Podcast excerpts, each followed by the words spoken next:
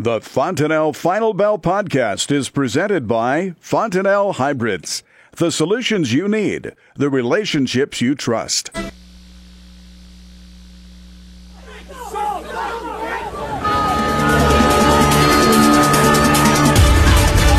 Good afternoon. Welcome to the Fontanelle Final Bell on this Monday. I'm Susan Littlefield. Joining us is Darin Fessler with Lakefront Futures. We look at the markets.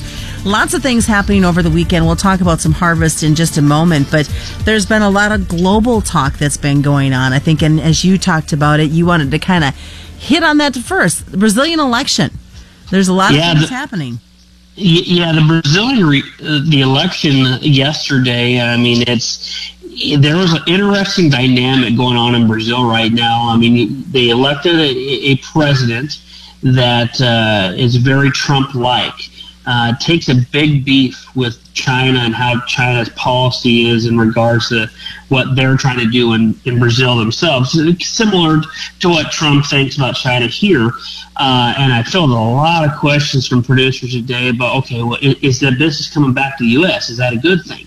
Um, and I, you know, the, the, the easy answer to that thing is not necessarily, but there is some, hopefully some light at the end of the tunnel if, if this new president really wants to push the issue with China, uh, and it, obviously the issues with the U.S. have been going on for some time now. Uh, if the Brazilian president really wanted to push that, they, I, I fully believe that they could really push China, you know, their backs against the wall and really make China come to the table when it comes to negotiations on these trade talks. Well, there has been a lot of uh, comparisons between the U.S. dollar and the real, and we all know that the real has had a lot of stumbling blocks over the last couple of months. Yeah, the the real um, when once the announcement came that the they elected a more right leaning president, the real really moved higher versus the U.S. dollar uh, and really hit five month highs, the highest we've been since the middle of May.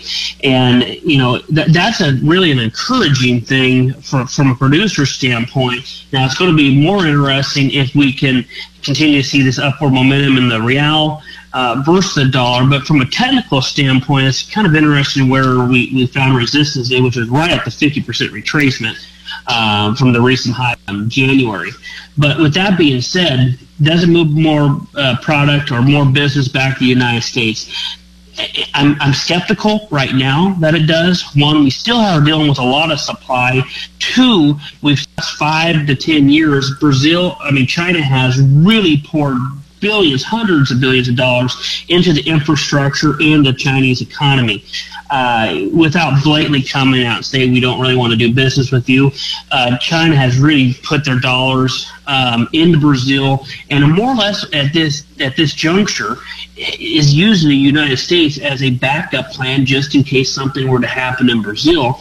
And, and I think that's really what you're seeing in some of the market. You're seeing just a lack of direction, uh, not only for the corn, but the beans, the, the wheat. I mean, it, there's just, and, and some of this could be because we got the U.S. elections coming up, the midterms, but overall, you're, seeing a, a market that's very indecisive. It does not want to make a decision. What's positive is sometimes bearish, what's bearish is sometimes positive. positive, and we're back to just trading a bunch of ranges again.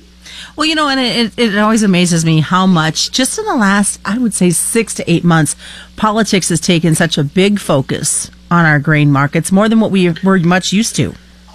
Yeah, and politics have always had, you know, a, a, a big Im- impact on you know trade policy and, and especially you start talking ethanol is such a huge component of the demand story of corn. Uh, and, and, I think that ethanol story is even going to be a big one as we move forward. We look to you know progress this from E10 to E15 hopefully in time. And and you know, we look at the politics structure of the world, and you, got the South America's largest economy, you got the largest economy in the U.S., and you got the second largest in China. You got so many big, dynamic players in the agricultural space. They're battling out, trying to work for the best trade structure it is, and outside looking in. I, you know, China's done it, you know, their way for X amount of years, and for them to budge a little bit or to get a better concession uh, from them, I think it's going to be difficult. Because, like President Trump, the Chinese president, it, you know, they're very much they're very strong-willed people, and it's it's difficult to change. to think some of the ego in there, and I think that's what the Brazilian president brings too.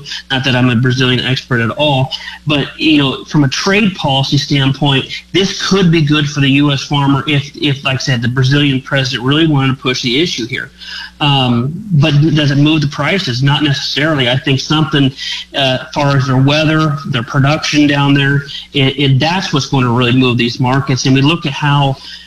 uh, the Brazilian planting pace uh, is at a record right now. There's not a whole lot of weather on the rise that's going to be all that threatening. Granted, that can change, but it's going to take something along those lines uh, to really get this market moving. Because I don't think uh, a trade negotiation with the U.S., if one does happen, I don't know whether that moves the market. It, it, I think it truly is going to have to come from Brazil and some production hiccups. Well, Darin, we know that there's been some some concerns as well that Brazil is going to run out of soybeans, that they're going to make the purchases from the U.S. to be able to ship to China. Is that still a lot of talk out there? Do we see some more firmness to that? I could see that you you know you're looking at a market that we have plenty of supply, and if it does come to that, I think it's more talk right now. Uh, but until we start getting into production, if you start seeing hiccups and you start seeing China really start to figure out this hog situation over there, then you probably are going to move start moving some uh, U.S. beans to Brazil or Argentina. Well, speaking of soybeans, I saw this morning USDA announced 120,000 metric tons of beans were sold to an unknown destination. I, it's kind of nice to see that unknown destination moving back into the market. It is, whether it's Philippines or wherever the unknown is. I mean, the, the old skepticism is, you know, it's uh, it's probably more likely China, but it's good to see these type of sales. We need a heck of a lot more than this. Our exports have been beat up too much here, basis what our production probably a little more or less look, looking like at this juncture. So we'll need all the help we can get. Well, stick around, folks. We do have more coming up here on the Fontanelle Final Bell for a Monday. Darin Fessler is joining us. We're going to take a look, of course, more at the grain side of it. We'll jump into the cattle and the uh, the hogs, the confusion that's going on there, and some frustration as well. It's the Fontanelle Final Bell on the Rural Radio Network. Pretty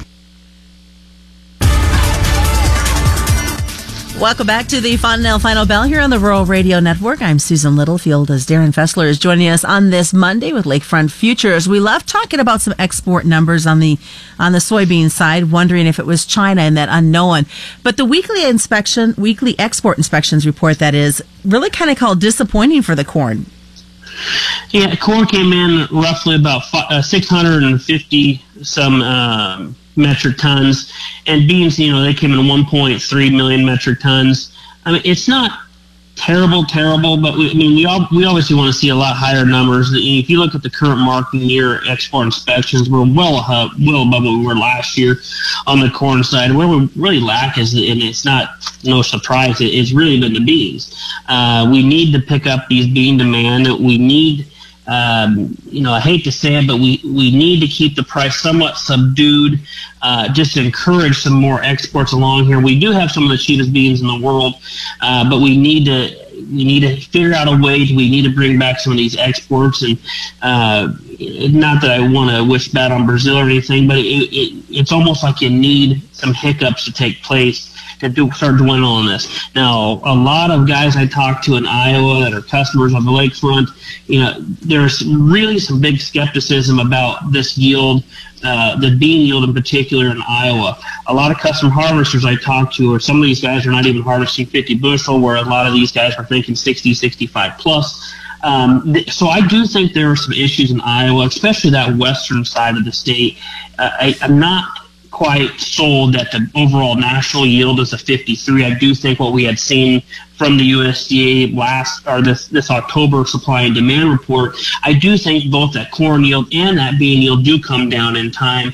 The probably the bigger impact is probably going to be that January report when we we really figure out what the overall crop is and you start taking a look at areas of the country that are just you kind of a head scratcher, and it's Minnesota comes to mind. Minnesota 191. It's there's a lot of issues with with planting of you know to get that corn in the ground and the beans. Now it's getting it harvested, and you've had pockets, you've had holes out there, uh, and some of this stuff the USDA does not does not have the tools to calculate for the holes. They will in time, and they'll probably come in January. But Minnesota 191 is a big head scratcher in my opinion. Yeah, southern Minnesota has had a lot of lot of frustrations this entire growing season. And speaking to a couple producers, they don't expect those yields to be what they've been predicted. No, I mean, a lot of our customers up there, they'll be anywhere from 30, 40, 50 bushel below what they were last year. Not saying that they they won't hit pockets in the field that will hit the 220, 230, what they're what they're used to in these areas, but it's not last year's. And it's it's you know you look at the areas of Nebraska even that had there's areas that are really doing well versus last year. But then you take that southeast part of the state, you take Lincoln East, there are some iffy type yields going on. Yes, some is better, but there is a chunk that is just maybe last year, if not a little bit below last year. Just take the bigger areas. Illinois more than likely did pretty good this year uh, from our customer reports, and the bean yields in Illinois are all you know they're there as well too. So I think the driver, if it's going to be anything, is pushing. It's going to be that Illinois yield. Let's jump over to the livestock side, this cattle market. As you and I talked before we started the Fontanelle Final Bell, really the cattle can't seem to find any sort of direction as to where it's supposed to go marketing wise. No, no, it really can't. I mean, if you look at the feeders, you look at the fats. I mean, we've had some really positive cash news over the last week. Kind of, we're coming into this last weekend, and you know, we're not able to even maintain some of those positive numbers uh, into today's session. A very mixed board. We had some of the front month feeders uh, a little bit higher, some of the fats lower. Uh, you know, and we had also what I would consider really encouraging cattle on feed report, uh, and that still is not enough momentum to carry this market. I think that uh, like the grain market, the, the, the, hogs, the, the cattle, it's uh, more so cattle than anything. You're just having a hard time finding any type of direction. Uh, one thing you think is a good thing, and then it turns to a bad, and, and vice versa. It's very much like the grains. It just does not know really which direction it wants to go. But, you know, you take a look at some of the December fats you know, you start pushing above 118, 119, it, you know, it does provide some guys some opportunities if you know you have cattle out in there. And you're and with the hog side of things, you're still dealing with unknowns from China and the, the African swine fever. And we just don't know. When we see the June board uh, continuing to make new highs, February, June spread in itself is really starting to come in. So I still think that there could be some potential upside in this hogs even until the, until we know more about how much damage or how much uh, had, this has impacted the overall herd. Well, I saw too, Darin, that they were not seeing further reports of African swine fever, and it makes you wonder how much of it are they reporting worldwide that it's happening, and how much is actually the the true numbers. That that that's what all traders ask and traders wonder about daily when we're trading this stuff, and we just don't know. Uh, and that's why we're going to put continue to put a premium in this market until we have some more firm, firmer confirmation of those numbers. All right, sounds good. Lots of great things we talked about today, Darin. What's the best way for folks to get a hold of you? Yes, they can reach me directly at 402 366 0423. You can find me on Twitter at DDS Alpha and our, lake, on our website at lakefrontfutures.com. And that's the Fontanelle Final Bell on the Rural Radio Network. You're listening to the Rural Radio Network.